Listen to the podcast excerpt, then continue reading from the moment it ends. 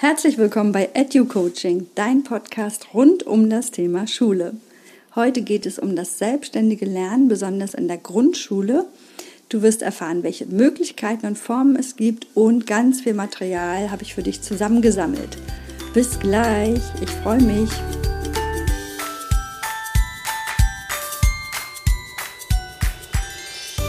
Herzlich willkommen bei EduCoaching, dein Praxis-Podcast rund um das Thema Schule. Hier erwarten dich Inspiration, Innovation und ganz viel Austausch. Und wenn du Referendarin oder Studentin oder frisch gebackene Lehrerin bist, dann bist du bei mir genau richtig. Ich möchte mit dir zusammen Schulen neu gestalten.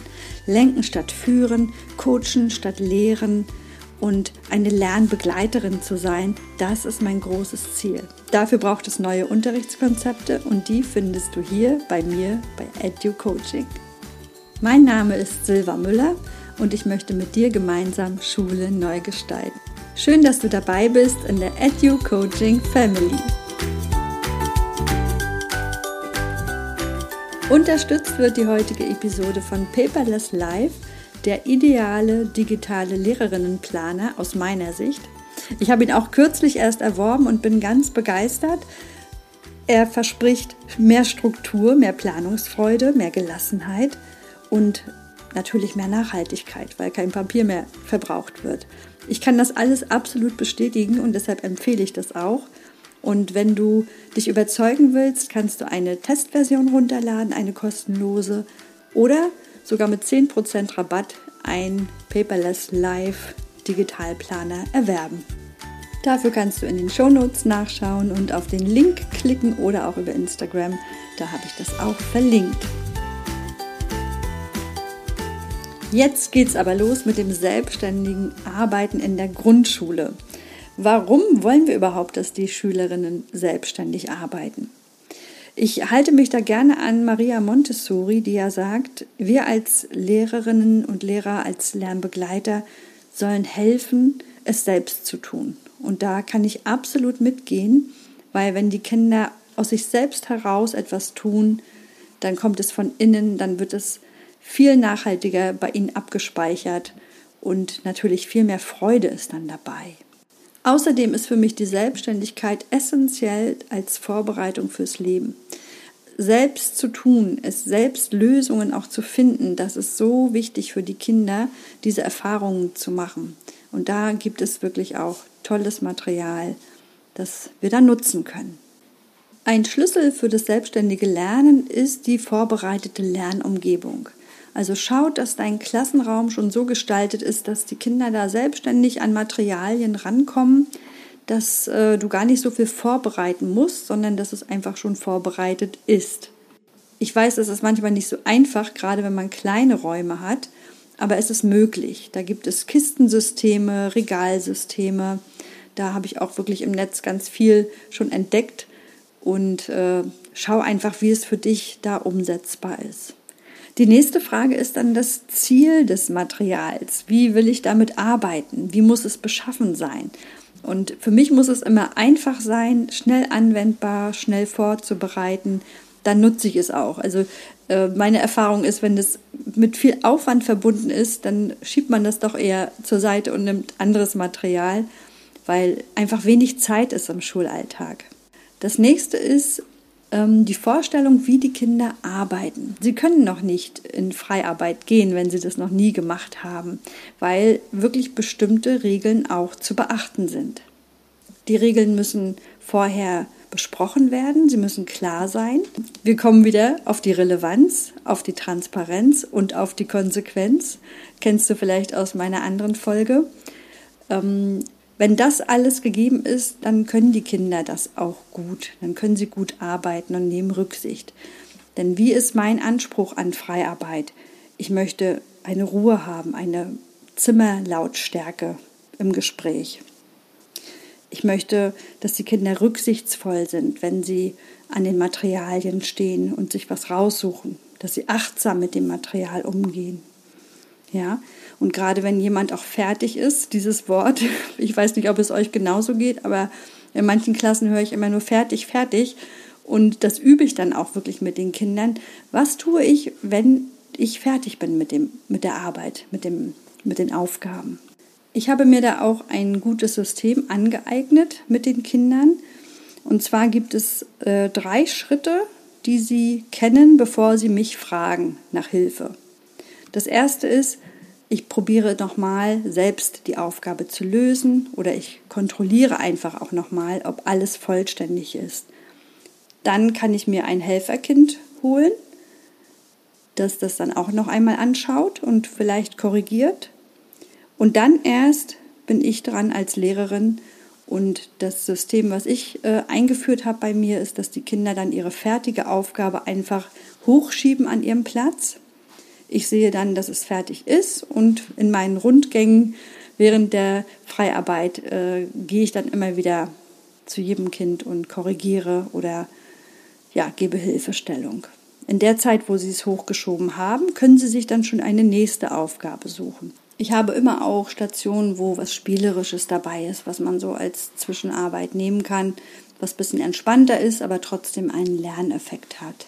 Durch diese Struktur lernen die Kinder selbstständig in der Freiarbeit zu arbeiten und ja, es wird immer besser. Also in der ersten Klasse ist es sicherlich noch nicht so ruhig und reibungslos wie in der vierten dann, aber wenn du in der ersten Klasse damit anfängst, dann wirst du jedes Jahr merken, wie selbstständiger und wie reibungsloser alles abläuft und in der vierten lehnst du dich dann nur noch zurück.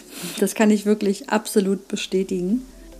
Und hier kommt dann auch mein erster und einziger Hack heute für dich. Beginne schon in der ersten Klasse mit Freiarbeitsphasen, wo die Kinder sich selbstständig organisieren. Nutze dafür eine sogenannte Helferkindkette, die du auch visualisieren kannst, dass die Kinder wissen, was sie tun, wenn sie mit ihrer Aufgabe fertig sind. Mache dir selbst bewusst, wie du die Freiarbeit mit deinen Kindern erleben möchtest, wie viel Ruhe du brauchst, wie viel Struktur, wie viel Zeit. Suche dir Material aus, was zu dir passt und wo du am wenigsten Aufwand mit hast, diese in den Schulalltag mit zu integrieren. Welche Formen gibt es jetzt und welche Möglichkeiten, um die Kinder selbstständig lernen zu lassen? Ich habe Erfahrungen mit der Stationsarbeit, mit der Lerntheke, mit dem Werkstattlernen, der Freiarbeit und natürlich auch mit Material, was immer präsent ist als Zusatzaufgaben für besonders schnelle Schülerinnen und Schüler. Jede einzelne Lernform bedarf natürlich der besonderen Vorbereitung, auch der besonderen Raumstruktur. Das äh, solltest du auf jeden Fall beachten, dass da keine Staus entstehen, dass äh, zum Beispiel bei, beim Stationslernen dann äh, alle Kinder an einer Station sind, weil sie die so spannend finden. Das äh, sollte vorher geplant werden. Ich würde auch immer unterteilen in Klasse 1, 2 und Klasse 3, 4, weil das selbstständige Erarbeiten der Aufgabe äh, entscheidend ist für das selbstständige Lernen auch. Also ob die Kinder sich selbst die Aufgabe erschließen können oder ob sie da noch Hilfe brauchen. Die Lesekompetenz spielt hier eine ganz entscheidende Rolle. Ich weiß, es gibt auch Schülerinnen und Schüler schon in Klasse 1 und 2, die selbstständig lesen können. Das sollten wir beachten. Ich verwende bei allen Freiarbeitsmöglichkeiten und Formen immer ein großes Oberthema. Das heißt, äh, es wird nicht wahllos gerechnet, geschrieben und geforscht, sondern ein großes Thema wird tiefgründiger erarbeitet. Das ist logisch für die Kinder, das ist sinnhaftes Lernen aus meiner Sicht.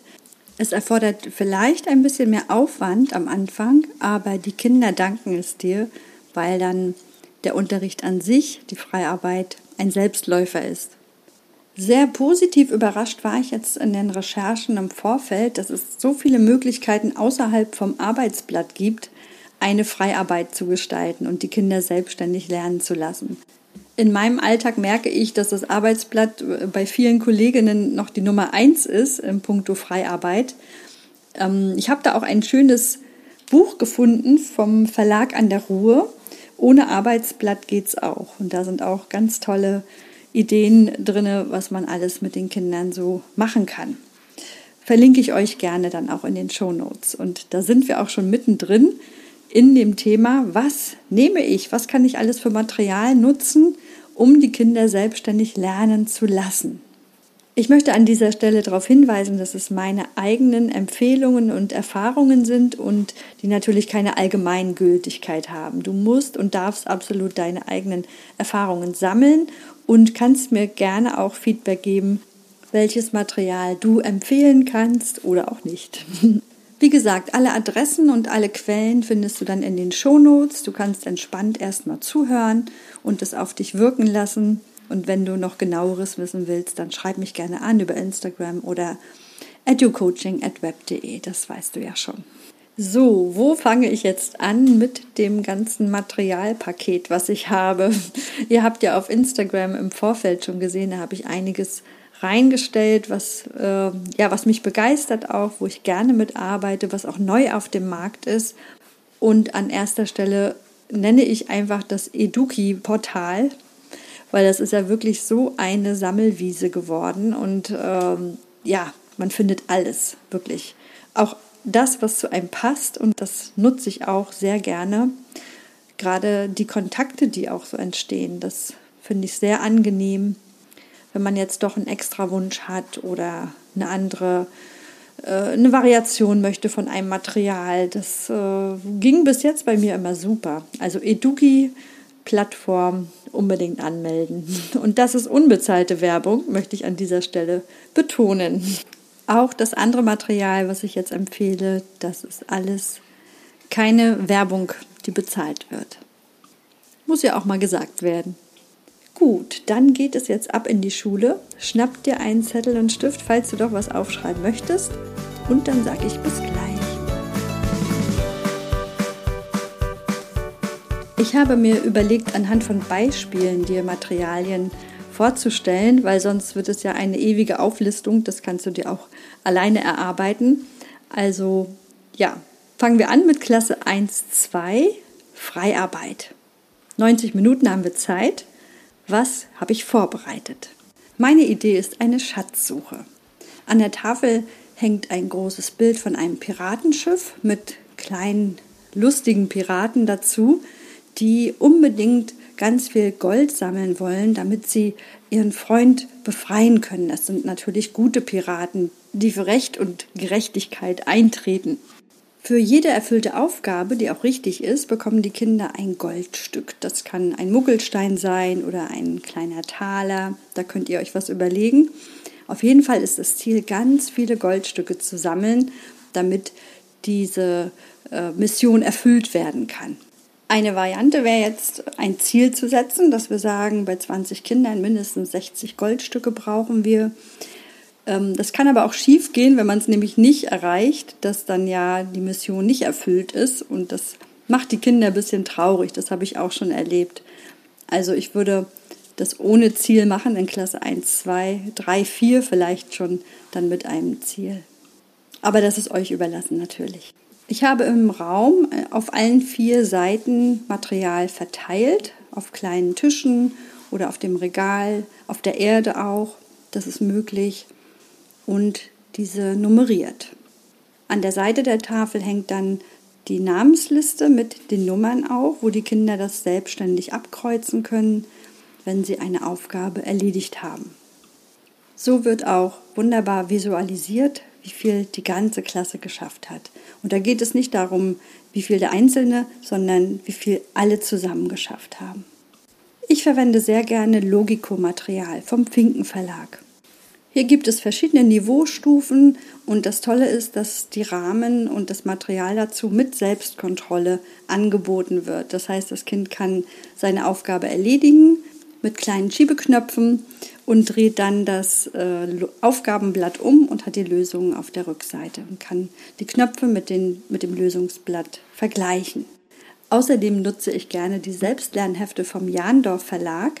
Dort können die Kinder auch ganz selbstständig und alleine drin arbeiten. Für Deutsch sind es die Liesmalhefte und für Mathematik die Zahlenfuchshefte. Also die Kinder lieben das und sind alles erfüllbare Aufgaben. Ich gebe dann vor, je nach Niveaustufe zwei bis vier Seiten zu bearbeiten und die Kinder sind da wirklich auch sehr ehrlich, was ich bis jetzt erlebt habe, dass sie sich richtig einschätzen auch, wie viel sie schaffen. Also leistungsstarke Kinder, die wollen dann auch ihre vier Seiten schaffen. Und wenn ein Kind doch mal tricksen möchte und nicht die Motivation hat, so viel zu schaffen, wie wir vielleicht von ihm erwarten, dann können wir ja auch ein bisschen motivieren oder mal ein Auge zudrücken. Jeder Tag ist nicht gleich und das können wir ja in, in unserem eigenen Ermessen dann entscheiden. Für Material in der Freiarbeit bin ich ein Fan von Schmidt Lehrmittel. Dort gibt es wirklich tolles Material, was äh, zum Greifen ist, also was alle Sinne anspricht. Zum Beispiel die Schüttelboxen für Mathematik, wo die Kinder die Zahlen aufteilen können oder die Zahlen zerlegen können. Dann den Stöpselkasten oder auch Holzcomputer genannt, den könnt ihr für Mathe und Deutsch einsetzen. Da müssen die Kinder auf Karten, die ihr auch selbst gestalten könnt, die aber auch vorgegeben sind, ähm, richtige Antworten finden. Gibt es meist eine Auswahl, zum Beispiel jetzt fahren mit dem stummen H oder ohne stummem H geschrieben und dann müssen Sie anstöpseln, was richtig ist. Und da gibt es dann auch die Selbstkontrolle, dass die Karte nämlich nur rausgezogen werden kann, wenn es richtig ist. Wenn es falsch ist, bleibt diese Karte hängen. Ja, für Deutsch gibt es auch sehr schöne Holzbuchstaben, die die Kinder so erfüllen können, wo man auch ganz viel spielerisch mit gestalten kann und die Kinder legen lassen kann. Und das neueste Spiel, was ähm, Schmidt Lehrmittel hat, ist Lesen und Legen. Da ja, da bin ich auch ein Fan von. Das kostet allerdings 45 Euro. Das ist ja bei Lehrmitteln oft so. Aber es lohnt sich. Also ich habe es mir gekauft, weil es einfach auch Spaß macht, mit solchem Material zu arbeiten. Die Ergebnisse sind einfach, ja, unschlagbar. Die Kinder lernen nachhaltig, sinnhaft und mit Freude. Auf Instagram habe ich jetzt auch verschiedene schöne Materialien gefunden die durchaus einsetzbar sind in Klasse 1 und 2, zum Beispiel bei Martina Fun for You. Mir gefallen dort besonders die Zahlenwürfel, das Material zur Uhr und die Fresh Übungskärtchen. Damit kann man wunderbar die Kinder beschäftigen, dass sie wirklich alleine diese Aufgabe schaffen. Könnt ihr bei Eduki kaufen. Die Nummern schreibe ich in die Show Notes. Ja, jetzt haben wir schon fünf Stationen für die Freiarbeit, was eigentlich reicht. Also da sind die Kinder gut mit ausgelastet. Wenn Kinder doch sagen, gar nichts davon gefällt mir, dann lasse ich sie auch gerne lesen. Das ist auch immer so eine Möglichkeit, äh, Kinder abzuholen oder zu fragen, was sie denn machen würden, um jetzt diesen Schatz dann auch äh, zusammenzutragen und die Goldstücke zu sammeln. Und da findet sich meist auch etwas was das Kind dann arbeiten kann. Für Klasse 3 und 4 würde ich natürlich das Niveau anheben, aber generell könnt ihr die gleichen Materialien auch verwenden, halt auf einer höheren Niveaustufe. Was mir noch besonders gefällt, ist der Worksheet Crafter. Damit arbeite ich auch sehr gerne und erstelle Materialien, die entsprechend dem Niveau der Kinder äh, passen und auch gut differenziert werden können. Ja, in Klasse 3 und 4 habe ich mir ein anderes Thema überlegt bei meiner letzten Freiarbeit. Da ging es schon um das Thema Ferien. Wir haben ein Klassenmaskottchen in unserer dritten Klasse und das lieben die Kinder auch, egal wie weit entwickelt sie jetzt schon sind und dass sie genau wissen, ich spreche den Wolfi. Aber Wolfi hat halt auch eine Position sich erarbeitet im Laufe der Schulzeit.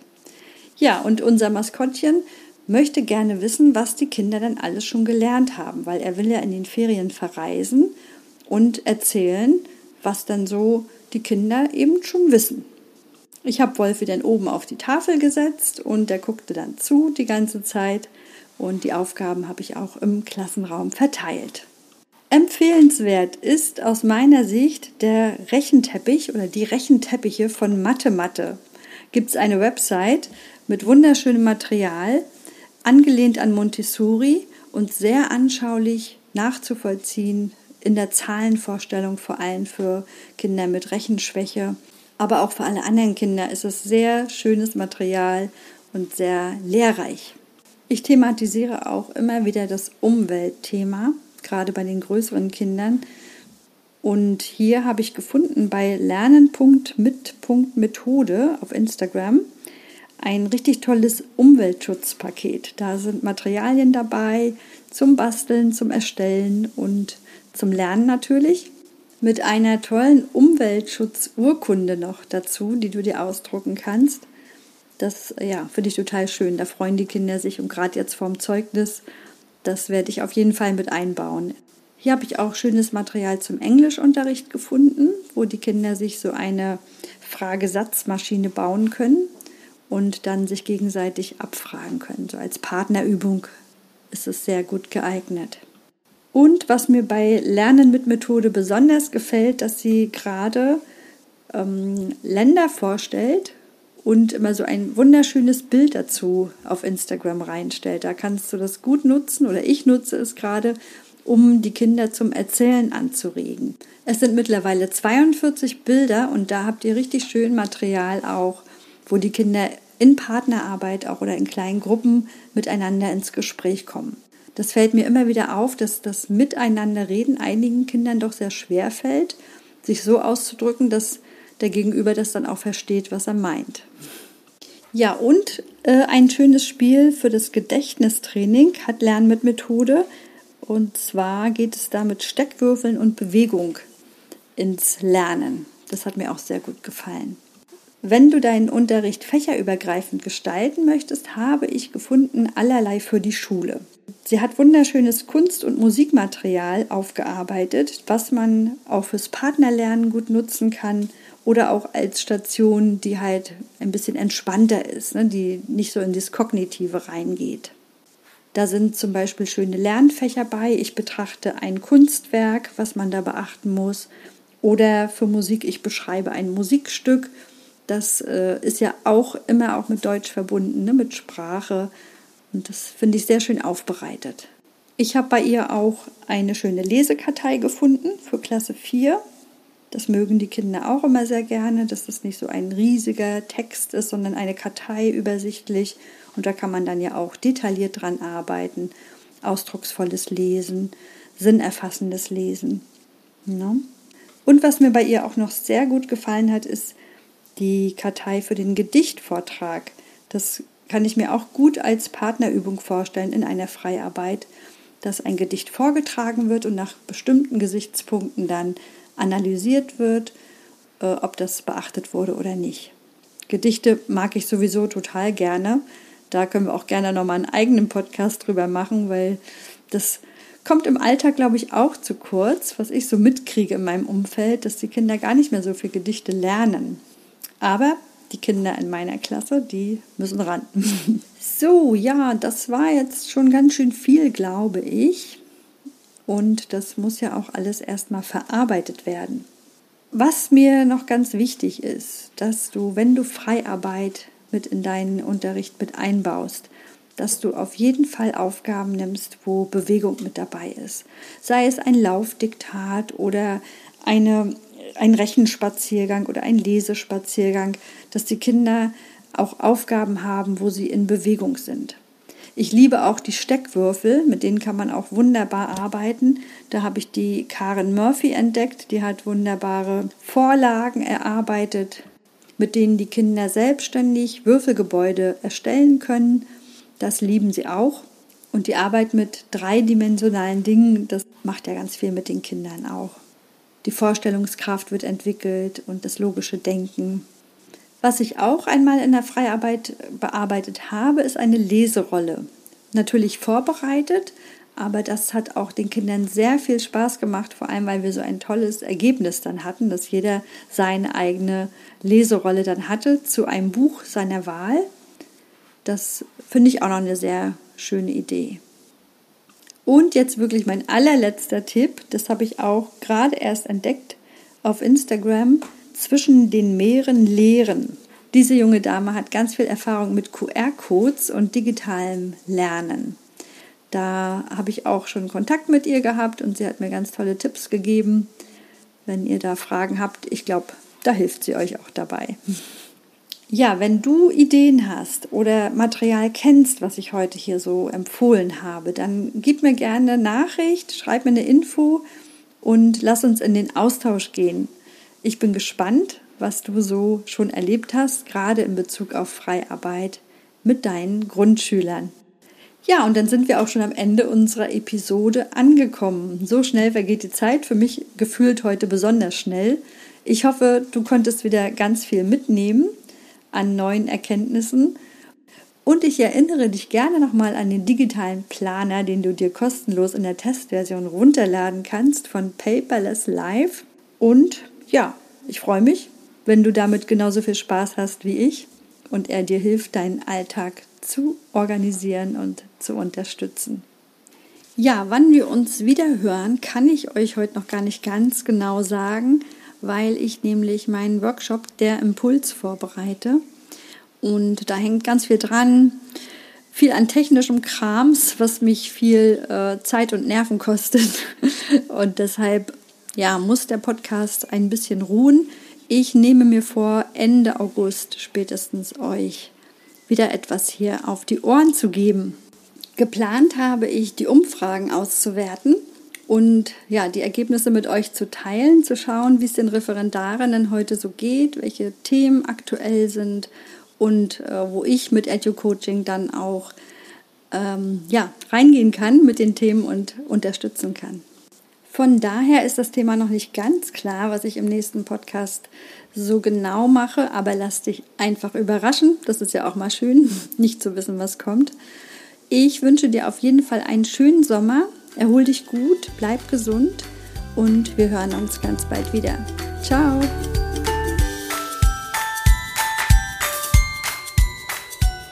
Oh ja, das habe ich wieder vergessen meinen Werbeblog. Jetzt habe ich für Paperless Live geworben, aber für mich selber gar nicht. Denn ich freue mich natürlich, wenn du diesen Kanal abonnierst und wenn du mich auch auf Instagram likest und mir dort folgst. Denn dann können wir Schule neu gestalten, gemeinsam Schule verbessern. Denn das ist das große Ziel von Edu Coaching. Bis ganz bald. Tschüss.